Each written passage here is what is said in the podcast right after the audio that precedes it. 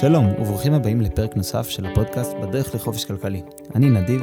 אני גיא. והיום אנחנו הולכים לשתף אתכם אה, במסע שלנו אה, בעקבות אה, שוק המניות הסיני, שמי שקצת עוקב יודע ששוק המניות הסיני חווה, ב... הייתי אומר כמעט לאורך כל שנת 2021, אה, ירידות קשות מאוד, במיוחד במגזר הטכנולוגי, בחברות האינטרנט אפילו ממש אה, ליתר דיוק. אמ, וגיא ואני אה, התחלנו להשקיע בערך לפני חודשיים בכמה חברות סיניות, וחשבנו שיהיה מעניין קצת לדבר על באילו חברות אנחנו משקיעים, אמ, למה, איך הגענו לזה, כמה אנחנו מופסדים כרגע, ו, וקצת אה, דיונים שאנחנו מקיימים בינינו אה, לאורך התקופה הזו, אמ, שאני חושב שהם מאוד מאוד רלוונטיים לכל משקיע ש, שיודע שלפעמים גם uh, המניות שהוא מחזיק, גם uh, יהיו בתקופות של uh, נפילה. אז גיא, באמת, איך בכלל הגענו לרעיון הזה של להשקיע בחברות טכנולוגיה סיניות? Uh, הרעיון, קודם כל, גם, קודם כל, גם אני וגם אתה, אנחנו מאוד מאוד uh, תמיד עם עיניים, במיוחד בתקופה האחרונה, על שווקים מתפתחים. אנחנו מאמינים שההזדמנויות הגדולות היום הן פחות נמצאות בארצות הברית, אלא יותר בשווקים מתפתחים, ברוסיה, בסין, בהודו. ואני נחשפתי למניות הסיניות דרך סוון קרלין, שהוא אחד הגורים שדיברנו עליו, שאנחנו עוקבים אחריו. אה, אחרי זה אתה שיתפת אותי שגם אה, מוניש פבראי אה, השקיע באחת החברות האלה. וברגע שראינו כמה גורואים כאלה, שהולכים וקונים את אותן חברות סיניות, זה דבר ש... שאותי הוא סקרן, אותך הוא גם סקרן, והתחלנו טיפה ל... לקרוא ו... ולהכיר. נכון, אני באמת חושב שיש יש סוג של חבורה כזו. הם גם כולם מכירים אחד את השני. זה, זה מועדון שלפעמים מרגיש שהוא מועדון מאוד מאוד גדול עם הרבה אנשים, אבל בפועל, כשמסתכלים על עולם המשקיעים בבורסה, אנחנו קמצוץ בים. מועדון אה, משקיע הערך. אמ, ומשקיעי הערך הגדולים, הם, הם מכירים אחד את השני. ואני חושב שקצת מה שקרה פה, זה שהיה פה איזשהו אפקט של דומינו. אמ, שאחד האבות המייסדים, בוא נגיד, של העולם הזה של השקעות הערך, הוא, הוא צ'רלי מנגר, שהוא השותף של וורן באפט, והתפרסם ברבעון הקודם שהוא קנה לדעתי 38 מיליון דולר של מניות עליבאבא, בערך במחיר של 230 דולר למניה. ואז מה שקרה לאחר מכן, הוא שאחד אחרי השני, כל משקיעי הערך הגדולים, מלבד אולי אה, באפט, אה, באמת, כל משקיעי הערך הגדולים, התחילו לקנות את, אה, את עליבאבא. בסדר? כשאני אומר משקיעי הערך הגדולים, זה התחיל באמת עם, עם מישהו בשם מוניש פבראי, שגם עליו אנחנו דיברנו ונדבר בפודקאסט. אמ, אחר כך פיל טאון, סף קלרמן, אה, סוון קרלין, פתאום אחד אחרי השני. אמ, גיא ואני מתחילים לזהות שהרבה מאוד אנשים שאנחנו מאוד מאוד מעריכים את הידע שלהם בהשקעות, מתחילים להשקיע בשוק הסיני. עכשיו, בואו שנייה אחת נעשה איזשהו צעד אחורה, כי בשביל להשקיע בשוק, בשוק הסיני, צריך להבין כמה דברים לגבי סין. סין היא מדינה אה, עם שוק חופשי, אבל בתכנון, אה, בתכנון מלמעלה של המפלגה הקומוניסטית. זאת אומרת, השוק החופשי יכול להתקיים כל עוד זה משרת את האינטרסים של המפלגה הקומוניסטית, ו, ולכן זה, זה שוק חופשי מוגבל. אה, שזה איזשהו ייצור כלאיים, שהוא מאוד מאוד מעניין להבין אותו, והוא משהו שהוא לא, אין מודל כזה שקיים בשום מקום אחר בעולם, ולהשקיע בו יוצר כל מיני סיכונים אמיתיים לחלוטין, ש, שהרבה פעמים קשה לחשב את, ה, את העלות הכלכלית שלהם. כמה, כמה, כמה, כמה פרמיה אני צריך לגבות בשביל העלות הזו. עכשיו, הסיכון במניות הסיניות, הוא מתחלק לכמה חלקים. החלק הראשון הוא שבאופן עקרוני, על פי החוק הסיני, אסור לזרים בכלל להחזיק בחברות סיניות. אין כזה דבר. רק סינים רשאים להחזיק בחברות סיניות. מה שחברות סיניות יכולות לעשות, שגם זה בפרצה בחוק, זה לא ממש מוגדר בצורה חוקית מלאה. מה שהם יכולים לעשות זה חברה סינית יכולה ליצור חברת בת באיזשהו מקלט מס. חברת הבת תהיה זכאית לרווחים של החברה הסינית, ואז משקיעים זרים יכולים לקנות בעלות בחברת הבת וליהנות מהרווחים של החברה הסינית, בלי שיש להם בעלות אמיתית על החברה הסינית. עכשיו, זה סיכון מאוד מאוד גדול, כי בעצם אנחנו משתמשים פה באיזשהו, באיזשהו לופ-הול, באיזשהו חור במערכת, שכרגע הממשל הסיני מעלים ממנו עין בכוונה, בידיעה מלאה שזה המצב, אבל בכל רגע, ממש בצורה הפשוטה ביותר, בכל רגע המשטר הסיני יכול להגיד, תשמעו, הטריק הזה לא, לא מקובל עלינו, ו, ו, ואי אפשר לעשות את זה. אמ, ואז, בשונה מאם היה לי מניה של קוקה קולה, שאין כזה דבר שהמשטר האמריקאי אומר לי, אין לך, כאילו, נכון, המשטר האמריקאי יכול אולי תיאורטית להלאים את קוקה קולה, אבל זה משהו שהוא באמת, אה, באמת לא, לא כל כך סביר. אה, יש לי באמת בעלות על קוקה קולה. אם המשטר האמריקאי ירצה עכשיו להלאים את קוקה קולה, אני אוכל לפנות לבית המשפט, שיעמוד לזכות הקניין שלי, מה שלא יהיה לי קיים אה, במנגנון הסיני.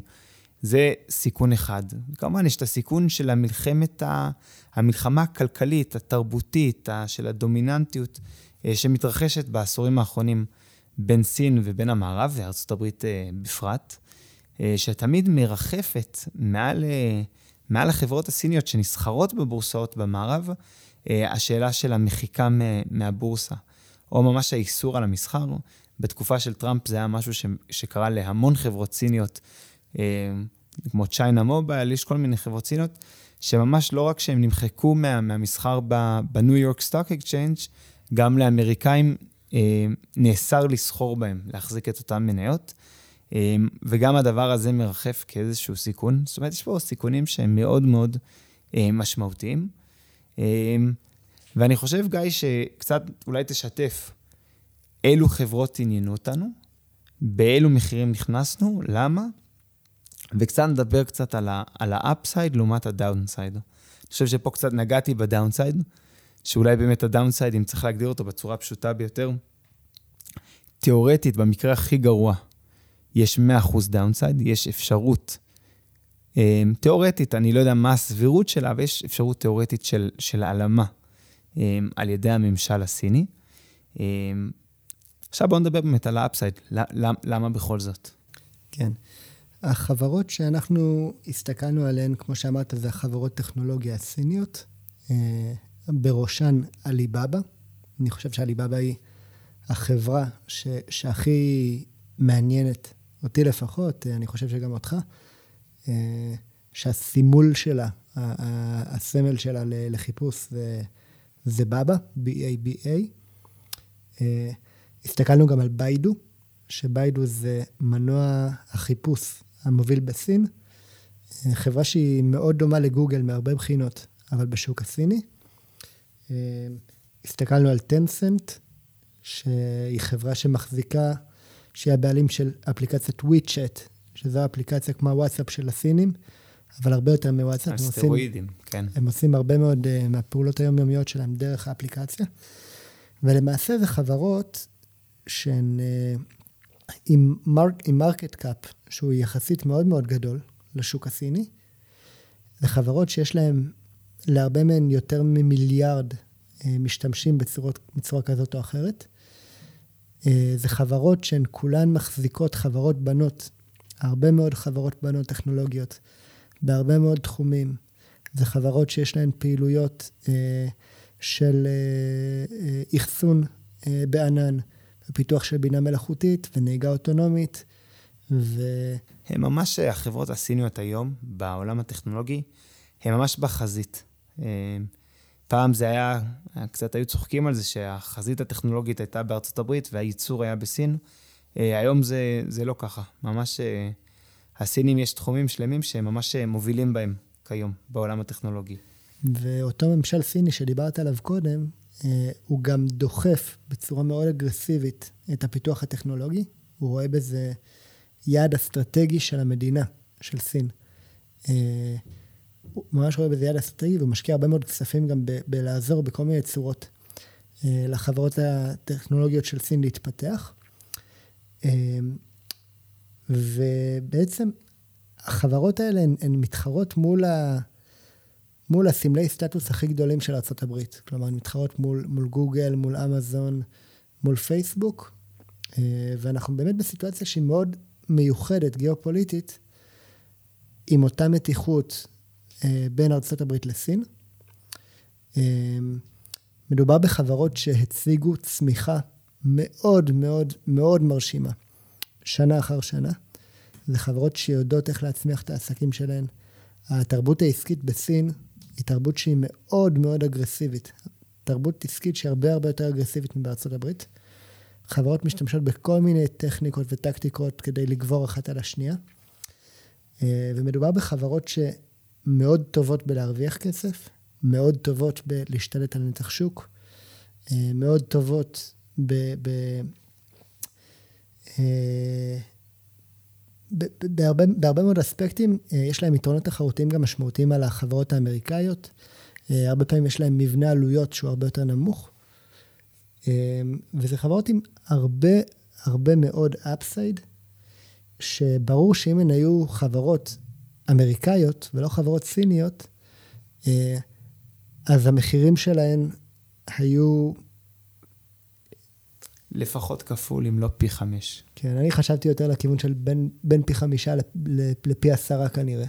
כן. אם היה מדובר בחברות בשוק כן. האמריקאי. אני חושב שאני אגיד איזה אנקדוטה, שבדרך כלל, בשיטת ההשקעה שלנו, אנחנו תמיד נשקיע בחברות קטנות, בינוניות, אה, מכיוון שהחברות הגדולות, יש כל כך הרבה אנליסטים שצופים בהם ומנתחים אותם, ובדרך כלל הן נסחרות במכפילים כל כך גבוהים, כי כולם מכירים אותם, הם מותגים, והן לא רלוונטיות אלינו. זה מאוד מאוד נדיר ש, שחברות בסדר גודל כזה, עם חשיבות כזו גדולה בשווקים הבינלאומיים, עם כל כך הרבה פוטנציאל ורווחים כל כך גדולים, אה, הופכים להיות אה, רלוונטיים. אמ, אז באמת אלה שלושת החברות ש, שהסתכלנו עליהן. גיא יותר מתמקד אה, בעליבאבא ובביידו. אני גם באמת גם קצת מתעניין בטנסנט מבחינת ההשקעה. ומה שבפועל קרה, באמת נדבר על עליבאבא כ, כדוגמה, לא ניכנס לכל אחת מהן כי זה יותר מדי מורכב. אמ, עליבאבא התחילה את, ה, את הירידה במחיר, לדעתי היום עליבאבא היא כבר אה, לפחות 50% מתחת למחיר שיא שלה. נכון? אם אני לא טועה. מחיר שיא שלה היה באוקטובר 20, בסביבות ה-300 דולר. לא זוכר אם זה היה 300 או 320 דולר. כמעט חצי, כי היום המחיר, כשאנחנו מקליטים את זה, הוא 160 דולר בדיוק. ואני חושב שמה שהתחיל את העניינים, שג'ק מה, שהוא המייסד, והיה בזמנו גם המנכ"ל של עליבאבא, באיזשהו כנס, אה, קצת אה, לעג לרגולטורים הסינים, אה, מה, ש... מה שבסופו של דבר הממשל הסיני לא יכול לאפשר לעצמו. שאותם יזמים יצברו יותר מדי כוח, ופשוט התחילו לרדוף אותו. התחילו לרדוף אותו, את החברה שלו, הטילו קנס של כמה מיליארדים על החברה שלו, והחברה שלו, אה, עליבאבא, נראה לי ירדה בהתחלה במשהו כמו 20-25 אחוזים בעקבות הלחץ הרגולטורי. ג'ק מה ממש נעלם נכון, לכמה חודשים. נכון, היה צריך להתחבא, ממש כן. פשוט נעלם, לא ידעו מה קורה איתו. לאיזה חודשיים שלושה, נכון. כן. עכשיו, אני חושב שבשלב הזה, שהמניה ירדה 20 או 30 אחוזים, הרבה משקיעי ערך התחילו להתעניין בה. זאת אומרת, המניה הגיעה מאזור ה-300 דולר ל-230 דולר. זה מתי שהמשקיעים הגדולים התחילו להיכנס פנימה. זה גם הנקודת זמן שבה, פחות או יותר, אנחנו התחלנו להסתכל. להתעניין, בדיוק. אמ, אז ב-230 דולר המשקיעים התחילו, המשקיעים הגדולים, הגורואים, כבר התחילו קצת להתעניין בה. והייתה תפיסה ש... זהו, הממשל הסיני רצה להראות לג'ק מה מי הבוס. הם נתנו לעליבאבא איזשהו קנס קטן, שיחסית, נכון, זה מעל שתי מיליארד דולר, לא זוכר, כמה זה? מיליארד בערך. זה המיליארד. קנס שאולי לנו נשמע כמו הרבה, אבל לחברה בינלאומית בסדר גודל של עליבאבא זה באמת לא, זה באמת מכה קטנה בכנף. ואני חושב שהתפיסה גם אצלי הייתה שטוב, בסדר, הם רצו להראות מבוס. לסינים יש אינטרס שחברות הטכנולוגיה שלהם יהיו חזקות ומצליחות, הם לא ירצו לפגוע בתעשייה שלהם. והנה קיבלנו הזדמנות להיכנס לבאבא ב-20% מתחת למחיר הקודם. אה, ואני חושב שבשלב הזה אני קצת התחלתי להתלבט, האם, האם זה מחיר שהוא טוב, האם זה ירד מספיק ושזה יהיה מעניין. אבל, אבל די היה לי ברור ש, ששם זה הולך להיגמר ב-220-230 דולר. כן, אני, אני גם התחלתי ממש לקנות ב-220 דולר, אני חושב. כן. התחלתי לקנות.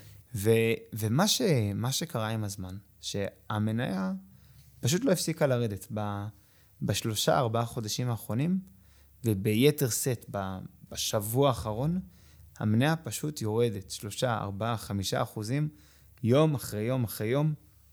היום אנחנו ביום השביעי ברצף של ירידות, שזה דבר מאוד אגרסיבי. בדרך כלל בשוק ההון, גם מניה שיורדת, יש לה מדי פעם איזה יום של עלייה במגמת הירידה. יש אה, מה שקוראים לזה באנגלית falling knife, זה פשוט סכין שנופלת, ויש אמירה בעולם המשקיעים, שגיא ואני לא, לא מקשיבים לה, ואולי אנחנו נלמד מזה לקח, זו שאלה מעניינת.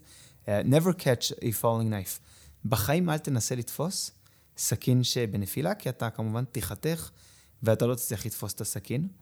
אמ, ואז כמובן השאלה מצד שני, רגע, איך אני יודע מתי הסכין הפסיקה ליפול? שזאת, אה, שזאת שאלה מעניינת, כאילו איך אפשר...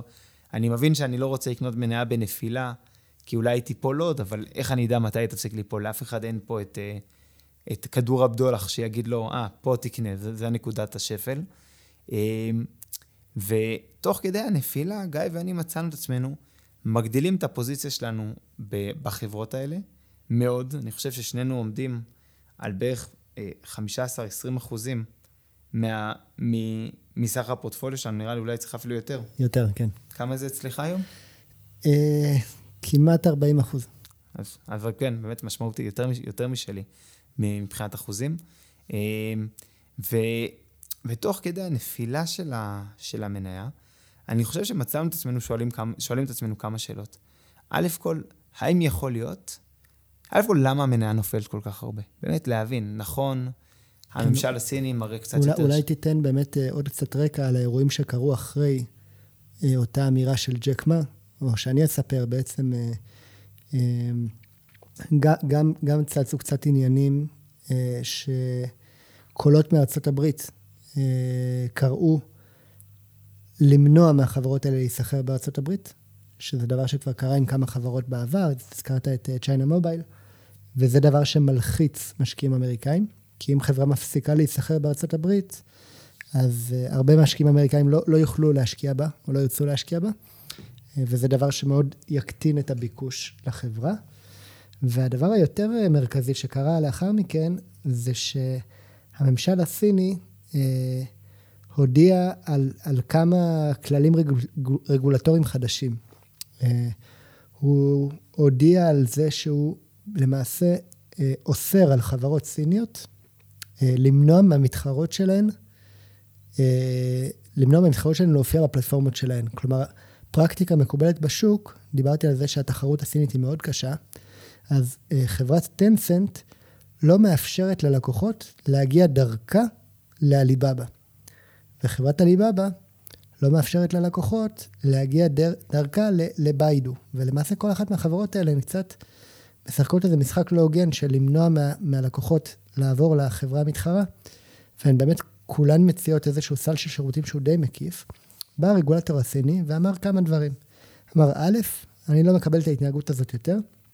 אה, אני לא אתן לכם לשחק משחקים שהם לא הוגנים. אה, וזה דבר שהלחיץ הרבה משקיעים. אה, זה שהרגולטור מתערב. דבר נוסף שקרה זה שסין החליטה, ממש כרעם ביום בהיר, רוב המשקיעים לא, לא ראו את זה מגיע, אני חושב, שהיא לא מאפשרת יותר לחברות טכנולוגיה חינוכית בסין לבוא וללמד את אה, תוכנית הלימודים הסינית. למעשה, יש כמה חברות סיניות שהן חברות למטרות רווח שקיימות הרבה שנים, שעוזרות, מערכת החינוך בסין היא מאוד מאוד תחרותית, והורים עמידים מוכנים להשקיע הרבה כסף אה, ולתת לילדים שלהם איזשהו יתרון אה, חינוכי, תחרותי, ויש כמה חברות שמנסות אה, להנגיש בתשלום את מערכת החינוך הסינית בצורה שהיא יותר טובה ממה שהממשל הסיני עושה את זה, וזה גרם לאיזושהי תירומת ציבורית בקרב הציבור הסיני, בקרב מעמד הביניים. והממשל החליט שהוא למעשה אוסר על חברות ללמד את, את תוכנית החינוך הסינית בתשלום, ולמעשה הוא הפך פה חברה מסחרית לארגון, לארגון צדקה. לעמותה, כן. לחברה ללא מטרות רווח. שזה צד שהוא מאוד אגרסיבי כלכלית, מאוד אגרסיבי כלכלית. זאת אומרת, אנחנו מדברים פה על, על מניות ש, שירדו בערכן בערך 99 אחוז. בעקבות הדבר הזה. זה צד ש... זה, זה קריסה מוחלטת. הממשל לא נתן איזה התראה לפני כן. הוא בא פה בצד שהוא לא סופר את החברות האלה, וזה דבר שהוא מאוד לא... כן, מאוד בשווקים הערביים זה לא, לא, לא היה עובר כזה דבר, לעולם. אמ, בנוסף לזה, בדיוק הייתה בעליבאבא איזה פרשה של... אה, שאחד הבכירים, אה, הוגשה כנגדו תלונה על הטרדה מינית. ואיזשהו רצף שלם של אירועים פה, שפשוט מסבכים את החברות האלה. הרוב באמת בעקבות הממשל הסיני, אבל uh, גורם פה לאיזשהו שינוי של סנטימנט שהוא מאוד מאוד מאוד חזק. Uh, מי שזוכר ומי שעוקב, באמת אנחנו זוכרים שב-2020 uh, סין התחילה לצאת ממשבר הקורונה יחסית בראש, והסנטימנט היה מאוד חיובי כלפי חברות סיניות. היה סנטימנט מאוד חיובי. ואנחנו ממש רואים איך הסנטימנט הזה התהפך והשתנה, ואנחנו רואים פה סיטואציה שאישית, לא לי ולא לנדיב, לא יצא לחוות אותה. כזאת נפילה אגרסיבית בשוק מסוים. כן ראינו את זה בקורונה.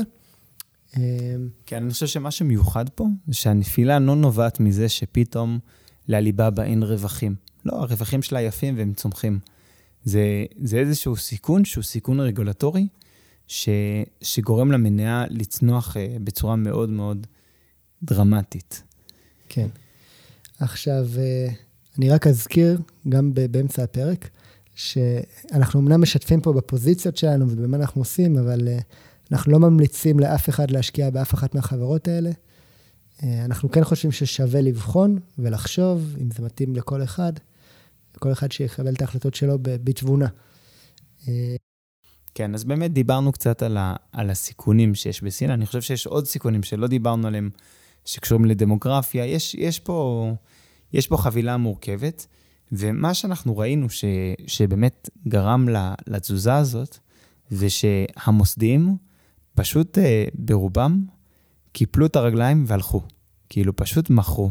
עכשיו, אה, שמעתי איזשהו, איזשהו אה, משל שאהבתי של מוניש פבראי. שהוא באמת uh, מסביר את שוק ההון בצורה גאונית, ובאמת uh, כדאי להבין את זה. הוא אומר, uh, שוק ההון זה כמו אולם קולנוע. אולם קולנוע, אבל שיש חוק, שעל כל, uh, כל המושבים בעולם הקולנוע, תמיד יש מישהו שחייב לשבת במהלך הסרט, ואם הוא רוצה לצאת מהקולנוע, הוא צריך שמישהו אחר יסכים לשבת במקומו. אין כזה דבר שכיסא יושב, שמושב יושב ריק, נשאר ריק. ואתה נמצא בתוך עולם הקולנוע, ומתחילה שריפה, ואתה מת לצאת. אתה מת לצאת מהעולם הקולנוע, אבל עכשיו, למרות שהסרט רק מתחיל, את הכרטיס של העולם קולנוע שאתה קנית ב-30 דולר, אף אחד לא מוכן לקנות עכשיו את הכרטיס הזה ב-30 דולר ולהיכנס לעולם קולנוע בוער. וגם לא ב-20, ולפעמים גם לא ב-10. באיזשהו שלב יהיה מישהו שאומר, טוב, אני מוכן להיכנס לעולם הבוער, לאולם הבוער במחיר מסוים, אבל המחיר הזה הרבה פעמים יהיה מאוד מאוד מאוד נמוך, ובעצם ככה זה שוק המניות. יש, יש מניה, שיש לה, יש, סליחה, יש חברה שיש לה מספר מניות. מישהו חייב להיות בעלים של כל המניות. אם אני עכשיו רוצה להיפטר ממניה, אני חייב שמישהו יסכים לקנות ממני את המניה. אם לא, אני תקוע עם המניה, ויש מצבים כאלה, קוראים לזה חוסר נזילות של מניה. יש מניות שהן לא נזילות. בעיקר זה בתחום של ה-ETFים, זה גם מאוד רלוונטי. ETFים שהם לא נזילים, בעיקר בזמני משבר. ואני חייב למצוא מישהו שיקנה ממני את המניה בכל מחיר. עכשיו, מה שקרה, שהבית קולנוע הזה של מניית הליבאבא, שזו חברה מאוד מאוד גדולה, שמשקיעים בה הרבה מאוד מוסדיים עם המון המון כסף, פתאום התחילה שריפה מטורפת בתוך העולם הזה, וכל המוסדים שנמדדים בצורה רבעונית, אוקיי? כל המוסדים, באמת, כמעט כולם, החליטו שהם צריכים לצאת. כולם החליטו שהם צריכים לצאת, ו, ומכיוון שמסה כל כך גדולה מבעלי המניות רצתה לצאת, זה עשה דחיפה מטורפת כלפי מטה של מחיר המניה, וקצת השאלה היא, האם יש לך את, הביצים, אני אהיה קצת אה, גס פה, אם יש לך כאילו את, את, את המוכנות להיכנס לתוך האולם הבוער הזה, שאתה מבין שלפי המשל הזה, העולם, האולם הזה יכול לבעור ולהתקלות לחלוטין. המניה הזאת יכולה גם לרדת לאפס אם, ה, אם הממשל הסיני יתערב עד הסוף. אמ, וכמובן, פה נכנס איזשהו פרמיית סיכון, ש, שגיא ואני משחקים את השאלה, כמה אפסייד, כמה תשואה אנחנו רוצים לראות על הדבר הזה, כשאנחנו יודעים שאנחנו יכולים לקנות את האמזון במחיר יקר, ונכון, ואולי אה, לא, לא נרוויח עליה הרבה כסף אם, אם השוק אה, קצת ירד, אבל אנחנו לא מאמינים שנפסיד עליה כסף בטווח הארוך. כמה אנחנו מוכנים, באיזה מחיר אנחנו מוכנים להיכנס לחברה שאנחנו רואים שהסיכון הוא סיכון הכי הרבה שאפשר לסכן. אפשר לסכן את כל התיק, כל, כל המניה יכולה אה, להימחק לי. אה, כמה אפסייד אנחנו רוצים לראות. וקצת דיברנו על זה, שדיברנו על תוחלת. אנחנו רוצים לראות שכמו, שכמו בן אדם ש, שזורק קובייה, אם, אם אומרים לו שמתוך השישה אה, צדדים של, ה, של הקובייה, ארבעה הם לטובתו ושניים הם לרעתו, אז הוא יסכים לשחק גם אם הסיכון הכספי הוא מאוד מאוד גדול, כי הוא מבין שהתוחלת היא סך הכל חיובית. גם פה, אם האפסייד יהיה משמעותי, זאת אומרת, יש לי אפשרות ל-100% הפסד, אם הפסדתי את 100% מהכסף שלי, אני לא אסכים להיכנס למשחק הזה בשביל 100% רווח. אם אני חושב שהפוטנציאל הוא שהמניה תעלה לי מ-200 דולר ל-400 דולר, אני, לא, אני אצטרך לחשוב שהמניה הזאת יכולה בכיף להגיע מ-200 דולר ל-1,000 דולר, ל-2,000 דולר. אה, בשביל להצדיק את, ה, את הכניסה לפוזיציה כל כך מסוכנת. וגם שאלה כמה רחוק היא יכולה להגיע, והייתי אומר, בשווי של החברה, אני עוזב רגע את מחיר המניה, לא מעניין אותי מחיר המניה, אני מדבר על שווי החברה, אנחנו מבינים שיש פה חברות שהן מאוד איכותיות, נמצאות בסביבה רגולטורית שהיא לא פשוטה. אנחנו מבינים, ואולי נדבר, אני לא יודע אם נספיק לדבר בפרק הזה באמת לעומק על, על, על השווי של החברות, אבל אנחנו מבינים שהשווי שלהן הנוכחי הוא מצחיק, שהמחיר הנוכחי הוא מצחיק בהשוואה לשווי של החברה. ולפוטנציאל הצמיחה המטורף, ה... כן, כן, ממש. ואז אנחנו קצת שואלים, מה, מה הסיכוי ל downside ומה הסיכוי ל upside? מה, מה, מה הסבירות? אה, כי ברור לנו שהפוליטיקה והסנטימנט השלילי הזה, הוא גם יכול להשתנות לטובה. ואנחנו חושבים שסביר להניח שהוא, שרוב הסיכויים שהוא ישתנה לטובה באיזשהו שלב. כן. פיל טאון הרבה פעמים מדבר על אה, תפיסת ה event, האירוע. הוא אומר, אני מחפש לקנות חברות איכותיות טובות שיש להן פתאום איזשהו אירוע שמוריד את מחיר המניה לשנה-שנתיים, איזשהו אירוע שהשוק נורא נבהל ממנו, ואני מבין שהאירוע הזה הוא זמני.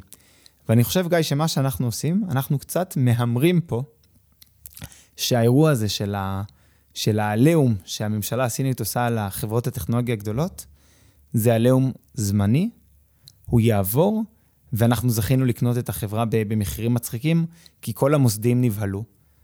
הצד השני של, של התיאוריה הזאת, שאם טעינו והעליהום הזה היה מאוד מוצדק והוא יימשך לאורך הרבה מאוד זמן, אנחנו יכולים למצוא את עצמנו עם הפסדים אה, מאוד מאוד כבדים. אנחנו כבר עכשיו עם הפסדים יפים על הנייר. למעשה... ברוך השם. אני התחלתי לקנות את החברה, כמו שאמרתי, באזור 220, 230 דולר. ראיתי אותה יורדת ל-200 דולר, אמרתי, איזה יופי, קניתי עוד. אה, המשיכה לרדת, ירדה ל-195 דולר. אה, קניתי, קניתי עוד קצת. אה, ואמור להגיע שלב שמילאנו את הפוזיציה שלנו. כלומר, כשאנחנו קונים חברה מסוימת, דיברנו על זה שאנחנו לא נשים את כל הכסף בחברה אחת, אז באיזשהו שלב נגמר לך כמה, כמה אתה מוכן להשקיע בחברה אחת, כמה סיכון. נניח שאני מבין פה שהתוחלת היא מאוד מאוד גבוהה. אין לי ודאות. כלומר, יכול להיות שאני טועה פה בניתוח. יכול להיות שאני אפסיד פה את כל הכסף. אז כמה כסף אני מוכן לסכן? וזו שאלה שהיא מאוד מאוד אינדיבידואלית. כלומר, יש אנשים שיסכימו לסכן 2% מהתיק שלהם, יש, יש אנשים שיסכימו לסכן 40% מהתיק שלהם. זה מאוד שאלה גם של גודל התיק, וגם של באיזה שלב אני בחיים, ו, ו, ומה, בסוף, בן אדם שיש לו הרבה שנים קדימה לעבוד ולהרוויח כסף, הוא כנראה קצת יותר, יכול לקחת יותר סיכונים מאשר בן אדם שבונה על הכסף הזה עכשיו ללימודים, או לחתונה, או לגדל משפחה ו, וכולי. אה, וזה גם מאוד מעניין, החוויה הזאת של אה, לראות את המחיר של המניה ממשיך לרדת, ממשיך לרדת, ו... וחשבת שקנית אותו במחיר טוב, ובאמת קנית אותו במחיר טוב, אבל המחיר ממשיך להתרסק. כלומר, ראינו אותה יורדים מ-200 ל-195, ל-187, ו-187 זה המחיר הכי נמוך שהייתה בו בשנתיים האחרונות, אז אני פתאום אומר, וואלה, מחיר אטרקטיבי. ואני מתלבט אם לקנות עוד או לא. אני יודע שאין לי עוד הרבה כסף לשים במניה. כן. ואז היא ממשיכה לרדת, ויורדת ל-173. צריך, צריך מאוד להיזהר מהתופעה של המהמר הכפייתי. זאת אומרת, יש, יש, אה, יש לנו משהו בפסיכולוגיה האנושית, שכשהפסדנו כסף, אנחנו כל כך שונאים להפסיד, שאנחנו מוכנים לסכן, להפסיד עוד כסף, כדי שאולי הכסף שהפסדנו, לא נפסיד אותו באמת, שנוכל להחזיר אותו. זה משהו שקזינואים אה, חיים על, ה, על, על הפסיכולוגיה הזו, וגם משקיעים הרבה פעמים עושים טעות מרה, שהם חושבים שיש להם איזו פוזיציה שהיא נכונה, ונגיד הם אומרים, נגיד לבן אדם יש 100 אלף שקל, והוא אומר, אני רוצה לשים 10% מההון שלי על המניה הזאת. אז עליבאבא הגיע ל-200 דולר, הוא אומר, יאללה, אני שם 10% מההון שלי על עליבאבא, ואז עליבאבא מגיעה ל-150, והוא כבר מופסד ב-25%, והוא אומר, אני אשים עוד, כי, כי אוי, זה כזאת הזדמנות, ואז זה יורד ל-100 דולר. יש איזשהו מקום, ואז פתאום הוא מוצא את עצמו שהוא רצה להשקיע 10% מהתיק שלו, הוא משקיע 30-40 אחוזים. עכשיו, יש, יש איזשהו מקום שהוא, כל אחד מה שמתאים לו, וגיא, אתה בן אדם יותר אגרסיבי ממני. הרבה, הרבה יותר. הרבה יותר אגרסיבי, בסדר. אמ, ש, שאומר כמה, כמה אני מוכן לסכן, ואני חושב שהשאלה היא לא מי יותר אגרסיבי. זאת אומרת, אם אני נגיד החלטתי שהמניות הסיניות, אני מוכן שהן יהיו 20% מהתיק, ואתה אומר, אני מוכן שהן יהיו 50%, השאלה לא, זה, זה, זה בסדר גמור. אבל זה נכון לדעתי, שאם אני הגדרתי 20%, גם אם המניה ממשיכה לרדת, יש שלב שאתה אומר עצור. כי יכול להיות, יכול להיות שאני טוען, אני לא אומר עכשיו שעצור ותמכור את מה, ש, מה שיש לך, עצור כי אל, תיכנס עכשיו לתוך הדאבל דאון הזה, עוד פעם, אה, להמר הכל, להשקיע הכל, להמר הכל פנימה. אה, אני חושב שזאת לא תפיסה נכונה, אני חושב שזה משהו שהוא מאוד מאוד מסוכן. אה, וגם אם לא תתפוס את המניה במחיר הכי נמוך, ואם אנחנו צודקים בסיפור הזה של עליבאבא, בוא נגיד שעליבאבא ימשיכו לרדת ויגיעו גם ל-100 דולר, והממוצע שלנו יהיה סביב ה-180 דולר, ובאמת אנחנו צודקים והמניה תגיע ל-500, 600, 700 דולר עוד כמה שנים בודדות, זה קצת פחות ישנה האם הצלחנו לתפוס אותה בתחתית. אמ, זה איזשהו סוג של משחק של להבין... אה, אני, אני כשאני נכנס לפוזיציה, מלכתחילה, לפני שאני... זה, אני חושב, כמה כסף אני רוצה לשים פה במקסימום, ואני שם את הכסף הזה בהדרגה, אני לא נכנס כל כולי בבת אחת, אני קונה לאורך זמן בתקווה שהמניה תרד. הרבה פעמים מה שקרה לי זה שהמניה דווקא עלתה, ואז מצאתי את עצמי עם פוזיציות מאוד מאוד קטנות ולא משמעותיות, שזה קצת באסה. אה, הרבה פעמים מה שקורה שהמניה ממשיכה אה, לרדת, ו- ואני קונה, אבל, אבל יש איזשהו שלב, אני חושב שבפוזיציות הסיניות, אני כאילו במקום שאני אומר, יאללה, שמתי את מה שיש, אני קצת מופסד, אה, ואני אחכה לראות לאן, לאן זה ילך. אני חושב שאתה קצת יותר אה, מוכן, אם זה יגיע למחיר עוד יותר מצחיק, לקנות עוד. כן. אני, אני לא, לא, לא תכננתי להגיע ל-40% פוזיציה עם החברות הסיניות. אני חשבתי להגיע ל-10%, 15%. אני כן רואה פה הזדמנות שהיא לתפיסתי, אה, מאוד מאוד משמעותית. אה, ושוב, זה, זה הרבה שאלה של הפרופיל סיכון, וכל אחד וכמה שהוא יכול להרשות לעצמו. אני, אני במקום שיש לי יותר אה, גמישות עם הגיל ועם היכולת השתכרות וכולי, אני יותר יכול להרשות לעצמי לקחת סיכונים. כלומר, אני, אני, אני מבין גם שאני יכול לעמוד בדאונסייד. כלומר, אני לוקח בחשבון שכל פוזיציה שיש לי בחברות הסיניות יכול להגיע לאפס, ואני בסדר עם זה. אני בסדר עם זה אם זה יקרה. שזה, שזה חשוב, באמת. אה, אבל הסכום המקסימלי שהייתי מוכן להיות חשוף בו במחיר של 200 דולר, זה לא בהכרח הסכום המקסימלי שאני, שאני אסכים להיות חשוף בו כשהמחיר הוא 100 דולר. כלומר, כשהמחיר ממשיך ו- ויורד, אז האטרקטיביות היא, היא מן הסתם עולה. אה, וכן, גם לי יש את הגבול שלי, אה, ואני לא רחוק מהגבול שלי כרגע, אבל כן, כן, כשאתה קונה במספרים הנמוכים, אתה, אתה, אתה, אתה מייצר אפקט של רווח שהוא הרבה יותר משמעותי. אה, ואני אני גם נעזר בכלים אחרים ש, שלא דיברנו עליהם עדיין, שכל, כלים של אופציות למעשה. אה, שאופציות זה, יש לפעמים אנשים שנרתעים ומפחדים מהמילה אופציות, חושבים שזה הימורים, זה ממש לא, זה כלי מאוד לגיטימי כשמשתמשים בו נכון. אנחנו נעשה גם אה, פרק או שניים שלמים על הנושא של אופציות, שהן גם מאפשרות ליהנות מסיטואציות כאלה בצורות שהן עם הרבה upside ועם downside שהוא, שהוא מוגבל.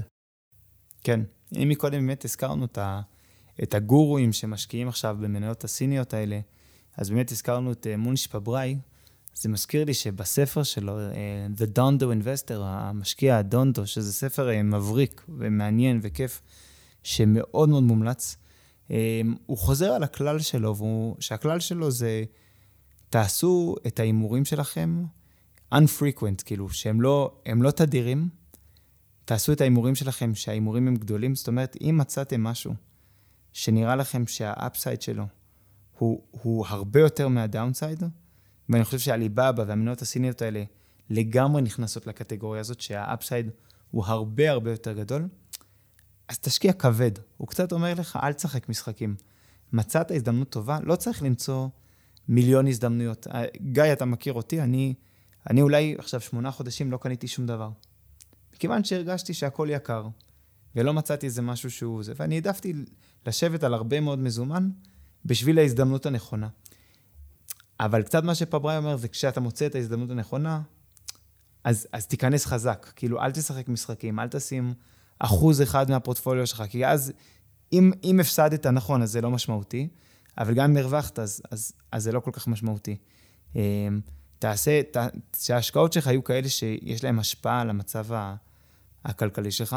אני חושב, גיא, שגם אתה וגם אני, אם, אם ההימור הזה, שאני חושב שהוא הימור מושכל, זה לא הימור של קזינו של רולטה, זה הימור עם הרבה מאוד קריאה, עם הרבה מאוד למידה. אני, ברור לי שאם ההימור הזה אה, יצדק, ואני חושב שהוא כן יצדק, אני מאמין שהוא כן יצדק, אה, אז אנחנו נמצא את עצמנו עוד שנתיים-שלוש במקום אחר לגמרי במסע שלנו לעבר החופש הכלכלי, לעבר כן. ההצלחה הכלכלית. זה, זה יכול, אה, תלוי בפוזיציה, זה, זה יכול להכפיל את ההון, לשלש את ההון. נכון, נכון. ו- ועוד פעם, כשאנחנו מדברים ריבית דריבית, זה, זה, זה בעצם האפשרות לשנות את כל החיים. אה, ולכן אנחנו כן אה, מרגישים בנוח ב- בלהחזיק פוזיציה גדולה. וזהו, וחשבנו באמת לעשות איזשהו פרק, שנכון, דיברנו על, ה- על המסע ל- לאיסטנבול, ודיברנו על מניות, וכן איזשהו פרק שמכניס אתכם לדברים שאנחנו מדברים עליהם עכשיו. להתעסקויות שלנו עכשיו, אז היום באמת שיתפנו בהפסדים המטורפים שיש לנו בשווקים הסינים.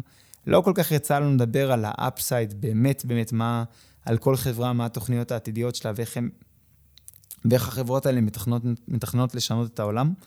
אמ, אז זה, באמת, זה, זה חברות שיש להן באמת את היכולת להתחרות בחברות הכי גדולות בארצות הברית, וגם את הפוטנציאל לנצח. ומי ש, שזה מעניין אותו, הוא ייכנס באינטרנט והוא יקרא והוא ילמד. נכון, יש, אה, יש המון המון חומר והמון אה, חישובי אה, כדאיות כלכלית ובאיזה מחיר כדאי לקנות את המניה ואת הפוטנציאל של החברה. ממש כדאי, גם באינטרנט, סתם ככה, בגוגל אפשר לחפש, ביוטיוב יש סרטונים על זה, ושווה, ושווה להיכנס לזה ברמה הלימודית. אז זהו, אז תודה שהאזנתם לפרק נוסף של הפודקאסט בדרך לחופש כלכלי. אתם מוזמנים לעקוב אחרינו בדף הפייסבוק, לשאול שאלות, להעיר הערות. איננו יועצים פיננסיים, ולכן יש לקחת כל מה שנאמר בפודקאסט בערבון מוגבל. אנחנו בסך הכל משתפים אתכם בדרך שלנו לחופש כלכלי. בהצלחה.